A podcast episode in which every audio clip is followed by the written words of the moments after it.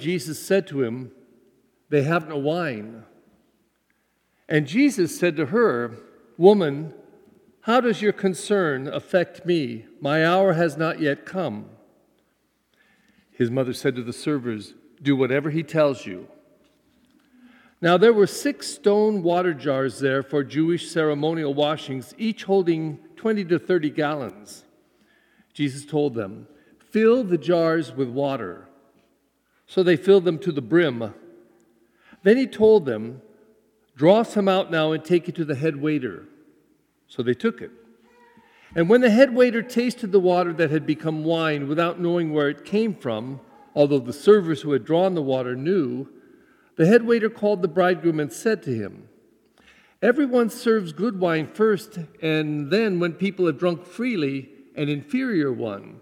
But you have kept the good wine until now. Jesus did this as the beginning of his signs at Cana in Galilee, and so revealed his glory, and his disciples began to believe in him. The Gospel of the Lord.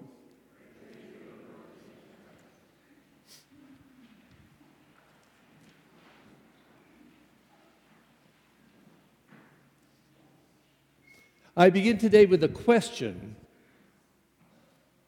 Why do people come to Hollywood? Now, before you answer, I don't mean us, like we go over there to see a movie or eat something. I mean from Kenosha, uh, Indiana, or um, Sleekwater, Louisiana, or Omaha, Nebraska. Why did they come out here and say, I got to go to Hollywood? What's their reason? to become famous. Or more precisely, I want to be a movie star. Now, when they say that, they mean it. They want to become famous, a famous movie star. They, they don't say this I want to become a movie star. I'm going to go to Hollywood. I'll probably end up a waiter for the rest of my life. No, they believe in themselves. And that's why they pack up their bags, go all the way across the country to crazy Hollywood because they intend to become famous. There's a, an anonymous saying, which I want to read because it's short, but uh, I want to get it right. This anonymous person said this I didn't come this far only to come this far. I didn't come to Hollywood just to come to Hollywood. I came to be a star. I uh, ran across an interesting little thing. Is anybody here from, Nic- uh, from Honduras? I'll have some at the next Mass or two. There's a place in Honduras called Yoro Yoro. It's a town. And uh, Yoro Yoro is famous for at least one thing. Every year, once a year, sometimes twice, it rains fish. It actually rains fish from the skies all over the land. And the reason is, apparently, many years ago, they had a, a volcanic eruption in the ocean, not unlike, uh, I suppose, this one in Tonga. And it swept up all these waters in, in a funnel, and then it rained, and the fish ended up all over the ground. And so uh, every year it happens uh, once, sometimes twice. They call it lluvia de peces. And this lluvia de peces, uh, they, they have these water spouts that come during these crazy, crazy storms, stirs up the water into a funnel, and it sweeps up all these fish, and then they're poured out all over the land. So Yoro Yoro is famous for at least one thing it rains fish once a year. I wonder to myself, because today it's, it's, it's blatant at this Mass, we have two babies that are going to be welcomed into our faith. Is it just baptism? Pour the water, it's cute. They're dressed beautifully, even got little white shoes on, little white socks, probably, I suppose. They're just dressed to the tens. But I say, is that all it is, baptism? We get baptized, and then if we're really super faithful, we come to Mass every Sunday and try to go to communion. Why? Well, that's what we do. We're Catholic. Some people say it's an obligation. Some say, well, I don't know why, but, but we're supposed to do that. Did we only come this far only to come this far? Or is there something more? If we listen to the scriptures today, there's a lot more. Let's start with Israel. Israel was a mess, always turning away from God in sin. They only turned to God when they needed something. In fact, all this week we've been reading from Samuel at the daily masses. And in Samuel, the story goes that, uh, that Israel had gotten far away from God again. And so the Philistines came to have a battle with them, and they killed 4,000 men in one day. So the Israelites fell apart. They were crazy with, with fear and everything. So they ran off but then they regrouped and they said, you know what? If we get the ark of the Lord and take it into battle with us, we'll beat the Philistines. And so they had this roar, this scream, and the Philistines kind of got scared of them. But when they came, the Philistines killed 10,000 men, according to the scriptures. Well, I say, Israel, too little, too late. It would be like this if you had some fights with your neighbors and, and they threw a rock at you and they scarred you or whatever. So you came to Mass, and when you came for communion, you didn't eat the host. To, please don't do this, but you put the host in your pocket and said, I'm going to have the host with me. And then when I go to fight with my neighbors, I've got Jesus on my side right here. And then they beat you up again, you drop the host, and they take it. You know, grabbing a host or a whole bunch of hosts or the ark of the Lord isn't what makes us uh, victorious in battle. And why would we blame God for letting us down? He, we even took him with us in the ark and, and he let us be defeated. Hmm. I say too little, too late. And when you turn away from God and you get very distant from God, you only come back when you need him. But eventually, Israel was beginning to get the promise the promise that it was going to be restored completely, totally renewed. Listen to this reading again, beautifully, beautifully proclaimed already, but I just want to emphasize it. So, Isaiah speaking for God, Isaiah the prophet says, For Zion's sake I will not be silent, for Jerusalem's sake I will not be quiet, until her vindication shines forth like the dawn, her victory like a burning torch. And then this is how the prophet describes what Israel will become. Nations shall behold your vindication. All the kings will behold your glory. You shall be called by a new name pronounced by the mouth of the Lord. You shall be a glorious crown in the hand of the Lord, a royal diadem held by your God.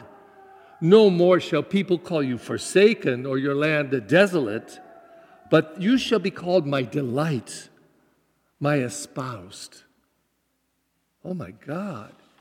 Israel understands herself to be called into this special relationship with God, and they knew who they were.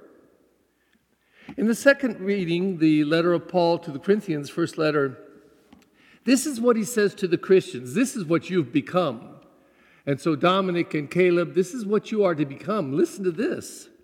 Brothers and sisters, there are different kinds of spiritual gifts, but the same Spirit. There are different forms of service, but the same Lord. There are different workings, but the same God who produces all of them in everyone. To each individual, each individual, the manifestation of the Spirit is given for some benefit. To one is given through the spirit of expression of wisdom, to another, the expression of knowledge according to the same Spirit to another faith by the same Spirit, to another gifts of healing by one Spirit, to another mighty deeds, another prophecy, another discernment of spirits, to another varieties of tongues and interpretations of tongues. In other words, you are so blessed. Do you understand you're so blessed? We didn't come this far just to come this far. We came this far to get more. I'm 71 years, for God's sake. I'm much better than I was at 61. Far better than 51. And I hope it's true for all of us, and I hope we can do it on a weekly basis. We come the next week and we say, I come to get some more juice. I come to get it. And I know my God is going to give me more. I know I will be filled up with His Spirit. If we're not thinking like that, we've come to Hollywood just to be a waiter for the rest of our lives. But I don't buy it. I don't buy it. If we open our spirit and seek, we will find. And so we come to the gospel. First of all, there's something very beautiful going on in this gospel. Does anyone know the first three words of the Gospel of John? In the beginning. What other book in the Bible starts with those same three words in the beginning? The first book, chapter of Genesis. They both start that way.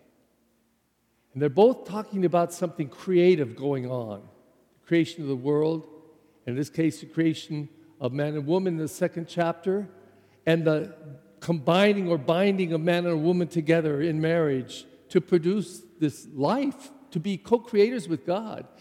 In the second chapter of John, it's also about marriage, but a wedding feast. Because for the Easternites, even today, the Eastern peoples, they, they, uh, they believe deeply that marriage is, is one of the most momentous moments of the lives of two people, where they come together, bind themselves to become co creators with God as they bring new life into the world. It's the fulfillment of the covenant of God in the scriptures. So, here we are at a wedding feast. So important. And uh, it says that Mary was invited, and then mentions that Jesus and his disciples were also there. And so Mary notices something. Very observant, she sees that the wine is almost all gone. Now, this is a wedding feast. You don't run out of wine at a wedding feast in the Middle East. That, that would be the, the, the worst wedding feast ever. So Mary nudges up to her son and says, They're almost out of wine. Now, in the introduction of the Mass, which, which I wrote a few years ago, I said an interesting conversation takes place between Jesus and Mary. But I correct it now and say a strange conversation takes place. Because Mary says, very simply, they're almost out of wine. And he says, Woman, how does your concern concern me? My hour has not yet come. What a response. You see it in the movies all the time. People say, Hey, lady. It's like what Jesus says Woman, how does this concern me? My hour is not yet come. this is very theological because Jesus is referring to this hour. In the Gospel of John, the hour is the hour of, not 60 minutes, but the hour of his death and resurrection. That's the hour for which he came. So he states that, but Mary sees further than just that response. And then she says this, turns to the waiters and says, Do whatever he tells you. So he tells them, Go get those water jars that we wash the feet of people when they come here. Get six of them. And it comments that they held 20 to 30 gallons. Fill them to the brim, he says, to the brim. And so they did. And then miraculously, uh, the water becomes wine. And he says, Now take some out and take it to the head waiter, which one of the servants does. Now the servant saw what had happened, but the head waiter didn't. So when he tasted, he says, Yum, yum. But he says, How odd. He goes to the bridegroom and says, You know, most people, if they have a wedding, they serve their best wine first so everyone's impressed, and then when they're half looped, they start giving them the junk. But you did the opposite. You gave them the inferior, and now the best. So Jesus takes this moment in time and he takes what's about to be a failure, the biggest failure on the most momentous day of the lives of this couple and all their families, and he takes ordinary water and creates the best wine, and not just the best wine, a superabundance. Six big jars, 30 gallons full. He's going to get these people seriously drunk. But what a wedding feast this will be. What a wedding feast this will be. So we apply this to ourselves, and it's very clear what this scripture is saying. We're at that wedding feast, and Jesus wants to give us a superabundance of love on this great moment. That's why we come here to this feast. He says, Come on, come on, let me feed you. And by the way, I'm going to be your food.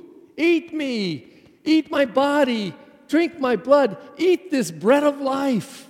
Because if you eat this bread of life, you let me into you, you will have life like nothing else. In fact, even if you die, and when you die, you'll have eternal life. Eat my body, eat this bread of life. So, again, I ask you, because it's such an important question in our journey of faith. If we come this far only to come this far, well, you get what you asked for. But if you come here every single Sunday expecting that you will be blessed, graced, filled with God's Spirit. And the more that you seek, the more that you get. The more that you open, the more you discover and find. If you read the scriptures even before you get here and hear them proclaimed, you'll be even more blessed because you'll be familiar. If you were to read the scriptures and go to USCCB or go to a commentary and say, commentary on the second Sunday of ordinary time in the Catholic Church, you get all kinds of things that you could read that can flesh out these scriptures for you. And why would you do it? To be fed by the Word of God. So if you come on this Sunday and you hear how special Israel was, and oh my God, the Corinthians, what a great message, and look at the people at this feast, then I say, what about you? And what about me? What are we going to get? That's the question. And that's the answer that we must answer because only if we seek do we really find. We don't come to Hollywood to be waiters the rest of our life. We come to Hollywood to become a star.